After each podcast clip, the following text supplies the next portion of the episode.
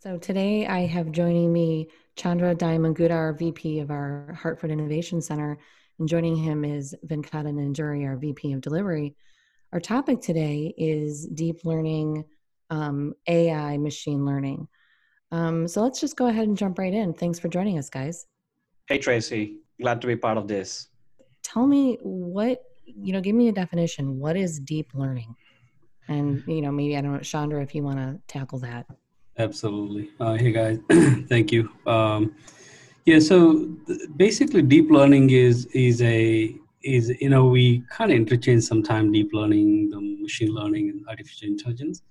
So the the def the, the clear definition of deep learning is basically it's a hierarchical learning, um, and it's type of machine learning where the the the layered algorithms architecture uh, to analyze the data. Um, and and so I will give a brief um, uh, the differences between the artificial intelligence, machine learning, and deep learning. And, mm-hmm. and Venkata can, can deep dive a little bit on that and explain them. Basically, artificial intelligence is, is a technique um, which enables the computers uh, to, to mimic a human behavior, right?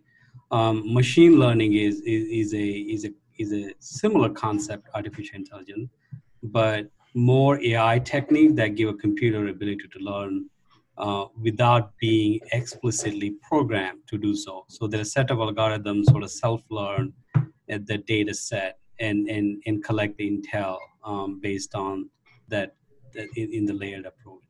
Do, Deep do learning is basically those subset of machine learning, you know, that make up um, the, the, the com- computation in the multi-layer uh, so neural network. Is it, would it be fair to say is machine learning when they're kind of making inferences. They're make they're looking at that data and making judgments. I say that they like yes. okay. Right. Yeah. So, you know, with that definition of my, in mind, um, what are some practical examples of deep learning? Hey, um, so I want to elaborate a little bit on the deep learning uh, uh, definition, right? Okay. So uh, where we have the machine learning being the uh, uh, uh, where we are enabling the systems to uh, learn and behave like human beings or understand or interpret information like human beings right? And uh, uh when somebody talks about machine learning uh, you hear uh, jargons like linear regression uh, you'll hear talks about uh, uh, support vector machines, uh, random forest model, gradient model, things like that. So where you actually uh, perform X number of tests and determine a, a fine point where uh, you achieve a good level of perfection in the outcomes and you use that to determine that this model has performed well or this point we, uh, where we are, where we are right now is a good point where you can use uh, this uh, particular model that is generated by the system for uh, for whatever be the purpose. If it's a regression model for regressional purposes, if it's a classification model for classificational purposes.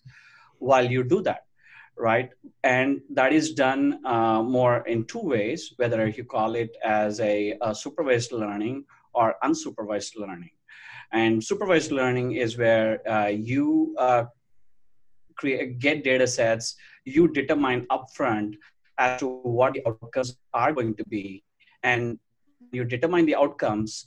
You you are in a way telling the system as to what the rules are in determining how to interpret a particular piece of information. So you have the uh, predefined outputs and you have the inputs for the system. So you give it uh, what you call as tr- you train the system based off that data, and then you test the system based off that data, and then you predict data based off that system. So that mm-hmm. is more of a linear approach. When it comes to neural networks, uh, you put this in multiple layers and apply the same logic, then it is called neural network right? So you have uh, multiple layers of the similar, uh, uh, the cycle that I was explaining, right? And uh, applied to multiple filters, it is called neural network. And neural network uh, is uh, mimicked based out of our human nervous system where you have neurons, which it, where each of the neurons are uh, the data information centers or the knowledge centers, which actually communicate with the other neurons in passing the information from brain to the rest of the body, right? So neuro, it's pretty, uh, it is modeled out of our human brain and human nervous system. So much more, much more complex than much just a, a, model that you're you're guiding it. It's a, a little, like you said, layered and, and much more complex. And, and I'm imagining the results are going to be a little bit more dynamic. Right, more dynamic, right? So, uh, and in neural networks, uh, there are multiple types of neural networks. You have ANNs, artificial neural networks. You have uh, recursive neural networks. There are various types of types of neural networks. And when you have one or two layers or three layers of neural network, you call it plain neural networks. But if you have many more layers of these neural networks, you call it call, call it as deep learning or deep neural networks. Okay. Right? The depth is uh, the number of layers you have different determines uh, the depth of it right? That's where the word deep comes from. Like you have how so long, much deep. How long have we been you know i mean ai ml i think we've kind of used those for a while. Where, where did deep learning really come from? How long have, has that term been around um, to start with neural networks has been there uh, since the very first time like the uh, phrase the, from uh, Alan Turing's 1950 paper, where okay. he talks about uh, uh, the Turing test. I mean, it's re- paraphrased as Turing test uh, with a different name originally, right? And uh, that's where you talk about natural language processing using neural networks, right? So you have neural networks dated back all the way to 1950s. It's wow. not a new concept, right? Uh, it's uh, it's a uh, it's a these are the principles that's, that that have been there for a long time and mm-hmm. people have uh, did not have the technology or the infrastructure to make sensible uh, to produce sensible outcomes from these inputs right with these techniques so, so you needed that... a lo- you need a lot of computing power to okay. produce something meaningful so that's right. that's that's the why it's making such a even though it's been around since the 50s. That's why it's it's yeah. now, right? Well, we're we're delving into this right away. Exactly. Yeah, since the 50s, then the machine learning came around 80s, 90s. Mm-hmm. You know, since 2010, you know, the the concept of deep learning as as Venkata mentioned. Now you have infrastructure, you have computation power, you know, and, and I think so it's driven by the hardware. Is that what yeah, you're hearing? The, yeah, the combination, the hardware. right? Hardware and the software. Um, but I think also the the data rich organizations are realizing they have a lot mm. of data is lying everywhere, haven't been uh, uh, utilized. Well, that's a, right? that's a good question. Where what kind of data is collected? Like where where are we getting all the data then? Yeah, so if I if I can take that, I know I go back to the question you asked earlier. What are some of the practical um, applications. So what are these use cases? To, to nowadays, you know, uh, I think a few months ago, the Jeff Bezos from Amazon said that all of the deep learning and the artificial intelligence going to become a something called horizontal enabling layer uh, for all organizations, whether it's the profit organization, whether it's the governmental institutions, uh, philanthropic institutions, all of them will will leverage some sort of AI and, and deep learning techniques in their business model going forward. For example, today in all types of business, whether it's retail, uh, manufacturing, um, whether it's the the financial services and healthcare, right? So if mm-hmm. I can take one example in healthcare, today, um, even though deep learning is in the phase where the clinical side of it is still sort of in progress i think we haven't nailed down the the models where the the the deep learning models can give a clinical opinions um, certain data but underneath the surface there are a lot of models being employed today which can predict um, the accuracy um, they can predict the, um, the, the, the, the, pathology, the accuracy of the diagnosis, and the speed of the accuracy of the diagnosis um, they the machine learning and deep learning heavily lev- being leveraged today in radiotherapy, surgical planning, um, as well as um, there is a big breakthrough in the uh, the immuno-oncology as well as um, some of the understanding the uh, as Venkata mentioned earlier the ANN and CNNs where mm-hmm. the the X-rays and the MRI images um, are fed into these deep learning models, they can actually look at certain images and, and, and kind of predict um, a, a certain anomaly on the on the these images much faster and much more accurately than human can do. So there's a lot of stuff going on in the deep learning space nowadays, and there's so many practical applications. I'll give you one more example. Most relevant, most known topic of the day, right? Mm-hmm. Coronavirus. Mm-hmm.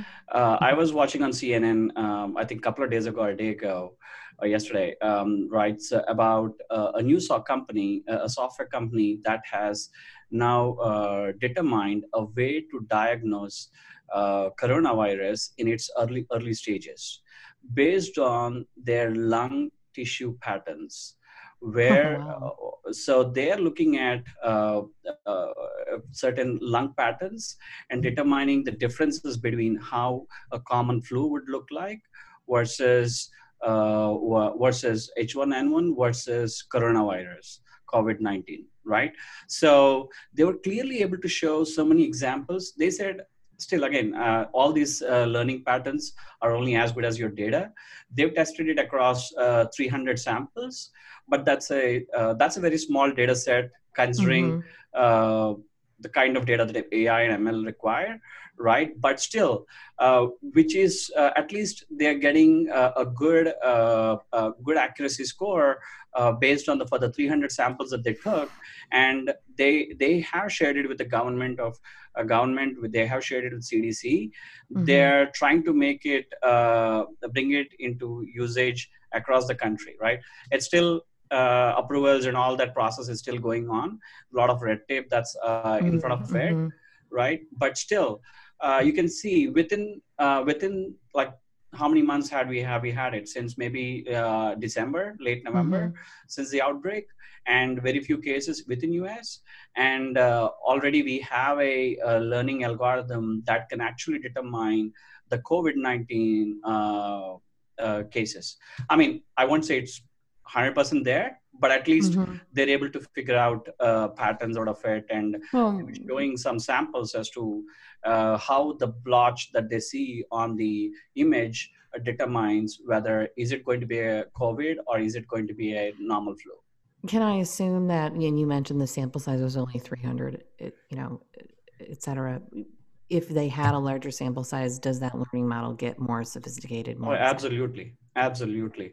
Oh, mm-hmm. the the strength and the power of these models is purely based on data. Like Chandra was alluding before, uh, before uh, until recently, we did not have the infrastructure to even capture the data right mm-hmm. even if we had data we had it in print we had it on uh, paper so there was no way to take it and consume it and convert it into a format that you can read and interpret right? Mm-hmm. You have you would have to do a manual calculations for all these uh, neural networks to do each perceptron, what each perceptron has to do, and do the feature engineering. All of this used to be a, a manual exercise. The feature engineering, recursive feature elimination process, everything used to be stemming, lambing. All these used to be a manual process. Now mm-hmm. you have machines that are very powerful that can do all of this in a very quick time so you're able to turn around and uh, get things done much faster well, you know, when I asked a second ago what kind of data, and in listening to your story, I literally was thinking, you know, ones and zeros, a table, ba- a table, a database table, you know, actual text. But you're alluding to pictures as well. So, uh, what kind of data is is collected and used? Everything and anything, right? Today's uh, uh, right. We're in the day, age of uh, big data, uh, where you take even plain. Uh, I mean, I know uh, we want to talk about natural language processing as well, right? Where you have uh, words that somebody speaks, you record it, convert it to text, and make sense out of it, interpret it, right? You have uh, so many software, so many models that were developed, and you can even say 2018 and 19 were the biggest years for natural language processing mm-hmm. Uh, based on the algorithms that we recently uh, found, right? Like we have a BERT, Ernie, XLNet, right? We had so many uh, things that came in in the last couple of years, right? Mm-hmm. That's starting with language. Mm-hmm. You can images. You mm-hmm. see all these uh, self-driving cars. They're looking at an image, classifying whether the image uh, is a moving object versus a fixed object, right? They're, they are um, transposing sonar signals, sonar outcomes on top of the uh, images and saying, hey, the opposite object that I'm in front of is either a human being or a moving object, is a car or a truck or what it is, right? So you can take images. Like uh, Chandra was saying before, you're taking tissue samples. You can take tissue samples and determine, uh, okay, uh, what is the probability of having breast cancer versus uh, hmm. not, right? So there's so much research done in all these areas, right? Um, and you're talking to, and now you're talking about plain using uh, NLP and making contextual sense of NLP, right? That means if mm. I say I've been to Paris and oh, uh, this vendor was talking to me in, then you should be able to fill that space saying French, right? Uh, and, and what, let's back up a second. Can you just for our audience, can you clarify what you know? What is natural language processing? So um, natural language processing is making uh, machines understand the natural the languages that human beings speak right are they interpreting and, like tone anger you know emotion it's, uh, it's oh. an ability to computer to analyze okay. understand and, and generate human language including certain deep learning can do sentiment analysis as well of a given text so mm uh, in, in the certain uh, NLP, natural language processing, will give you that ability to to synthesize the data. Hmm. Right. So, like uh, Chandra was saying, right, um, you have so many uh, uh, techniques in NLP these days, right? Uh, as I said, BERT was one of the biggest breakthroughs, which uses the transformer model, right? Mm-hmm. Uh, which is again uh, using your deep neural network techniques, right? One of the most popular techniques you see, you, you see models that you see using is uh, LSTM that's used in your Siri, right? Your user, uh, Siri uses LSTM, deep neural networks, and uh, you have uh, similar techniques used in Google uh, Hub, and you have similar techniques used in uh, Alexa as well, right? Wow. Uh, so they're all using the same algorithms, and they are speaking very contextually, right? you have uh, RoBERTa, right? RoBERTa is again Robert. BERT is like bidirectional encoder representation of transformations, mm-hmm. which is a, one of the models that Google has developed. Robert is it's a ro- rob- um, robustly optimized version of uh, BERT. Similarly, you have uh, emotion cause pair extraction. Uh, I mean, these are the greatest things that were done in the last couple of years, right? The you extraction from a sentence. Can you even think of that?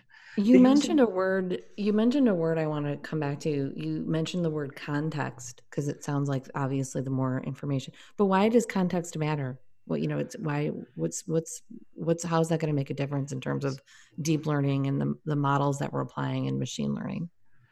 Context is one of the biggest distinctions between human being and a machine mm-hmm. right a machine doesn't understand uh, without context uh, it doesn't understand uh, sarcasm.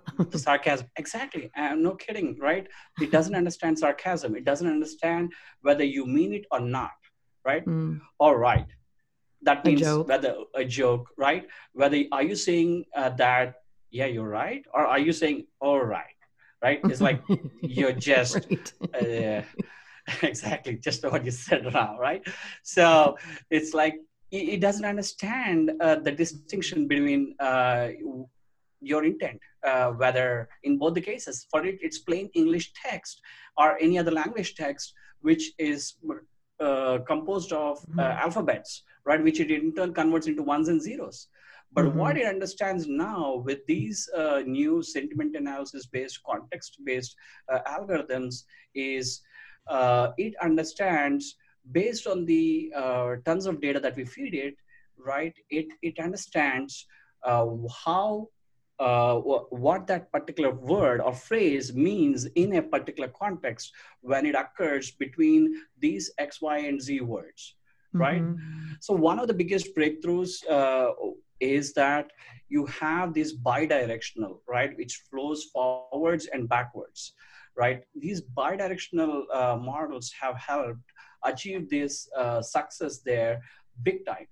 And you see even more success and progress in NLP these days because you're hearing more about it uh, uh, because of the supervised learning that you can do. So you can take a set of sentences, you can give it to feed it to the machine and say, hey, this is what my intent is, right? Mm-hmm. And then you can use this context to say that, hey, uh, now based on these uh, uh, 10,000 lines of uh, sentences I said and their, their intent, Uh, can you interpret to me the remaining uh, thousand lines, right? So it, it gives you uh, something that uh, a human being will not be able to say within for, by looking at the thousand lines right? You're that's how you're maturing the machines. So when you say bi-directional are you to me that implies that it's it's learning from itself then? It's kind of make again making judgments and adjusting the model?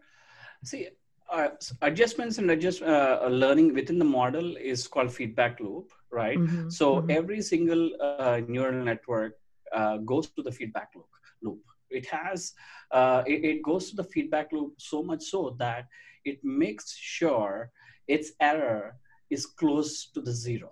Okay, mm, as close to zero as it can zero. get, right? right. as close as it can get. A it's million decimal up. points, right? Right, right. And uh, the feedback loop is always there, right? Mm-hmm. And uh, when I say bidirectional, as I was mentioning before, uh, you have a layer of uh, layers of networks, neural networks or perceptrons, right? Like I was explaining you before, how mm-hmm. it is similar to a, brain talking to rest of the body, right? Mm-hmm. Through neurons. So the signals are tested from brain to the body, to your leg, and from your foot or leg to the brain. That's called bidirectional. So if both the sides of the communication is properly perceived, is perceived exactly the way it is supposed to be, that means it is working very well right? mm, okay. so you're passing information from the layer to the through the layers. If you look at it from left to right way from left as well as from the right right? So on both direction both directions if you're getting exactly the same result that's the perfect uh, test for uh, the machine interpreting it the right way. Okay.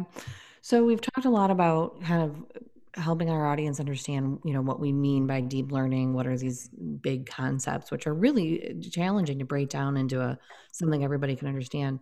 We've kind of talked some practical examples but really you know how how is deep learning um, truly helping to improve member experiences? How how in everyday life am i going to be impacted by these huge such huge concepts?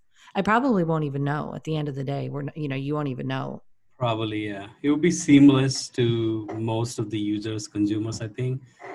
For example, let's take a, a very, very understandable concept. Probably most of our listeners will understand something called electronic health records, right? Mm-hmm. Or member health records. So if you go to your hospitals or your physician or you call your health insurance companies, the payers, they all have this data. So a, a, a practical application of a deep learning uh, in this space would be the most of the hospitals and most of the insurance companies collect this data for years and years. We're talking about data that hasn't been leveraged, mm. right? And millions and millions of members in a particular industry and, and leveraging that data, applying this deep learning. One example, when you go to hospital, uh, there's something called electronic health records, right? So hospital uses, it could be Cerner, it could be uh, uh, Epic or, or any other EHR systems. Um, okay. So today, what they do is they they use something called um, the the free text, uh, free text medical data, right? So they as they go through the diagnosis of a certain um, patient, they dictate um, free text, and that goes into the system. There's a lot of data today that is accumulated, not on the electronic uh, data that comes with the claims and, and the eligibility and the benefit, but as well as these free text data, the dictation uh, from the from the provider, um, right now is notoriously messy, incomplete, and inconsistent. Right. Mm-hmm. So the modern um, um, the, the the virtual dictating softwares that are coming up nowadays, that actually not only take this the free text data into a, a system uh, set set of records, but it can also uh, apply certain deep learning algorithms to learn from what actually the physicians is saying in that data or that free text. Oh, um, so you don't um, have to worry about really bad doctor handwriting, which is joke, you know what? You'll be surprised how much because I I had some medical coding and billing background a little bit. I have seen the case management, the the, the electronic health records in, in the case management side. I have seen some of the dictation like, oh, this does not make sense to me at all. I bet, right? no, I but bet a, for real. yeah, as a user, as a consumer, you don't see the impact, mm-hmm. but mm-hmm. you are getting that that accuracy, getting access to the clinical data, mm-hmm. you you modernizing that that the flow of information, right? As well, you enhancing that information exchange between the ecosystem right as a patient yeah. and, and the physician in done with your interaction now data is leveraged entire ecosystem including our payers our our industries to come up with a better medication uh, better diagnosis better uh, the value care right so mm-hmm. this ecosystem can leverage a lot of these these data so they don't have to reprocess that data okay. so i want to re- emphasize on that word a little bit okay. to go back to what venkata said earlier in the past we always process the data right? So today through this deep learning the data can be reprocessed and and set in set of records can be leveraged by the ecosystem by these deep learning algorithms. So it becomes reprocessing the data become less frequent more usable and more accurate.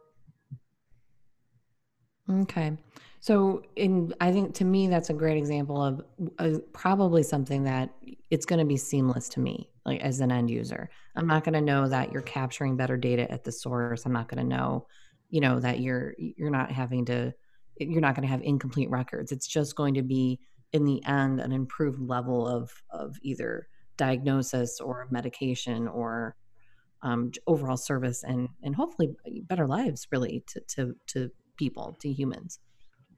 Yep. I mean, uh, there are many cases, right? Even uh, a few other that are a little bit literally visible for the consumers are chatbots mm-hmm. that you see these days, right? The chatbots that you see are intelligent chatbots that actually uh, that actually uh, do that based off uh, again your LSTM algorithm. There's so many chatbots that are based off mm-hmm. LSTM algorithm that actually respond to you, right? And similarly, uh, there uh, if you uh, go for order status or inquiry of where your medication is or where your any other pieces, all all that kinds of stuff, you have uh, what do you call as uh, uh, uh, again classification algorithms which actually do that for you today in the industry. There are so many uh, so many uh, uh payers and pbms who are already leveraging it. Some of our customers we know have are leveraging it right? So even when you send out a, a, a inquiry using email uh, to bring context to it for instance they can say hey how uh, where is my order right? Then, mm-hmm. based on the patient name details, we go and query the database, get the uh, member number, get the uh, orders that the patient has ordered uh, recently, and find out which one is still pending, where the re- more recent orders are.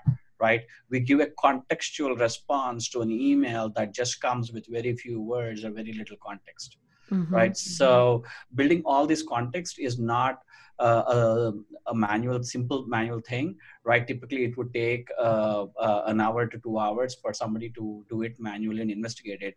But if you're having machines do that for you, you know, uh, with human-like intelligence, getting the context and doing stuff, right? That itself is a big deal. Similarly, we do sentiment analysis with uh, uh, feedback from uh, pay consumers, right, from members, uh, based on how your feedback is. Uh, you it's not manually possible physically possible to go through every single feedback and respond to them so you do a sentiment analysis based on every single feedback you get and whether is it a positive or negative feedback and if it is a negative feedback how do we go correct course correct ourselves mm, okay. right so things like that and even i'm sure you must have seen in uh, most of the payer or uh, provider uh, scenarios where uh, there is some level of uh, proactive uh, recommendations that you receive today right mm-hmm. they're even called as medical scorecards where you see that okay if you are using certain medications then or if you pass on your medical if they have on record your medical records based on the uh, BMI, based on your uh, medication usage. Uh, they determine okay uh, you you'll be diabetic prone if you don't do uh, take care of your weight and things like that. Mm-hmm. So there's a proactive, a preventive can, yeah. uh, treatment and recommendations and suggestions that you get today from a lot of these uh, uh, companies. Well, what are some examples? Um, how is a company like Galaxy contributing to those types of things, deep learning, and those those like examples? You know, what are what are organizations like us doing? some of these case studies that I've just spoke about, right?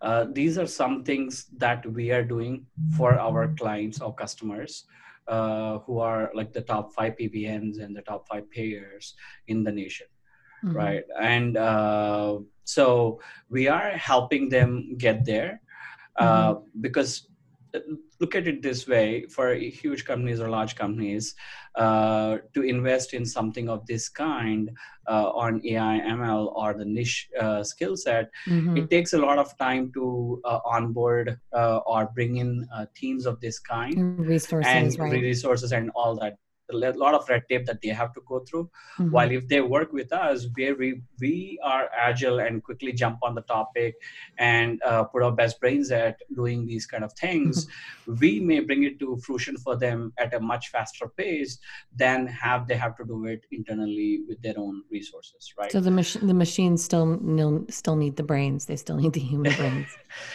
yes they need affordable computing power. Yes. Right. Exactly. well, you know, let, let's actually a question I have. I'm going to ask you guys to predict, you know, the future a little bit here. I mean, a lot of people talk about AI driving cars, you know, that kind of thing. What's the ten, next 10 years going to bring us? Like, what, what is it going to look like in, in 10 years? How much is machine learning and, and AI really going to change our lives? So if, if I can take that question and, and Venkat can add a little more detail. Mm-hmm. And I think, you know, when we talk about the AI, machine learning and deep learning, we, we talk a lot about fancy stuff, right? right. But there's a lot of stuff going behind the scene under the surface. Um, there's a lot of work going on in across all industries today. Uh, quietly, um, the companies are uh, looking at their data right? The, the very data rich uh, companies um, that they have collected over the years, um, they're mm-hmm. starting to realize, you know, there's a monetization uh, opportunities as well, right? Across all industries. Mm-hmm. Um, mm-hmm. And I think, you know, uh, that's where, you know, I, I call that gold mine, right? The data gold For sure. Mine. For sure. Uh, and I think slowly people are realizing that, and, and deep learning is being applied heavily in that space. Um, as well, you know, the much more sophisticated and much more glamorous examples of you know cars driving by themselves which is reality today mm-hmm. right um, as well you know some certain uh, aspects in the space industries um, as well as the the transportation industries we can see that um, uh, some of these are much more um, we can see through our own eyes mm-hmm. Mm-hmm. I think it was um I want to say it was even 15 years ago Walmart I remember reading an article about Walmart and the gold mine of data. They had like the biggest database at the time in mm-hmm. the world of of uh, consumer data because they they had implemented you know the, the databases to collect everything. And you think about now you know that was 15 years ago where we're at today um, as other technologies and other industries catch up like you said healthcare. I think probably healthcare my you know the thing that question that's on my mind is you mentioned red tape earlier.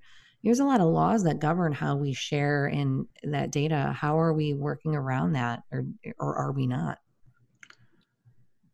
We are right? We are working uh, with uh, in compliance with the uh, laws and uh, uh, all the uh, governance that is that is there mm-hmm. today right?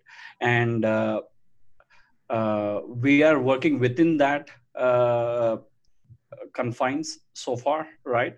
And uh, the AI ML portion itself, the techniques itself, do not have uh, any set governance right now on top of them, but mm.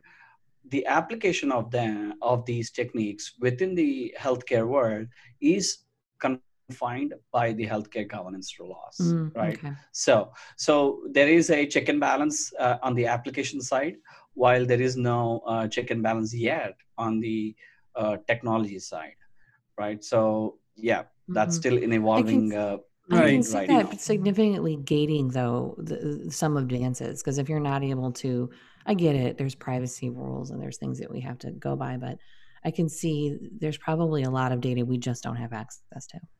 We may right. well. Yeah. So data privacy, the especially you know uh, in the healthcare, let's take an example, all the HIPAA mm-hmm. rules and the the protected information, the PHI data, right? So the, you know there is a lot of the lot of laws that protect the, the data privacy and data security, which is a good thing, right? Mm-hmm, mm-hmm. Um, but at the same time, um, if we can create, you know, come up with certain pattern using that data set to to help um, the ecosystem, the, help the the consumers, the patients, right? Mm-hmm. Um, and and potentially predict certain uh, disease progression, predict certain model that highlight the example, you know, the hospital admissions and, and the ER visits, right?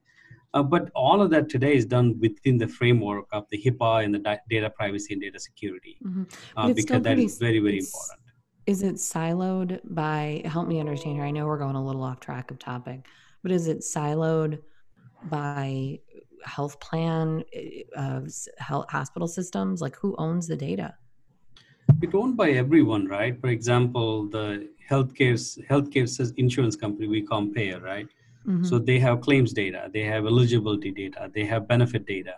Mm-hmm. hospitals will have the electronic health records they will have the medical admission data they have but those aren't uh, combined right? So the health plan and the hospital data is separate it is and that's that's where the the the uh, there are a lot of these EHR systems trying to get in there, and they have been for years, uh, mm-hmm. uh, and and create that uh, member health record uh, using the EHR systems, okay. um, and create that end-to-end view um, of of a patient. Um, so that's what you were referring to in your early example. That's going to be something that we'll be able to to right right and and there are some some i know cms guidelines is coming up with with certain inter- interoperability rules um, because i think the biggest issue today is the different set of systems different set of application. they don't talk to each other mm-hmm. even within the ehr for example mm-hmm, right mm-hmm. and hospital struggles with that if a, a ehr system is down uh, for 30 40 minutes guess what you're not collecting the data that has a big impact it, yeah. to the to the value right? The quality of the care, the cost of the care, the value based care, all of that will have significant impact to hospitals or, or a, a, uh, uh, a physician or PCP who's working, you know, mom and pops, the doctors, right? Right, right. Significant impact. And I think that's one of the biggest issue right now is, is this interoperability issue where systems and applications don't talk to each other. Mm. Absolutely. Okay.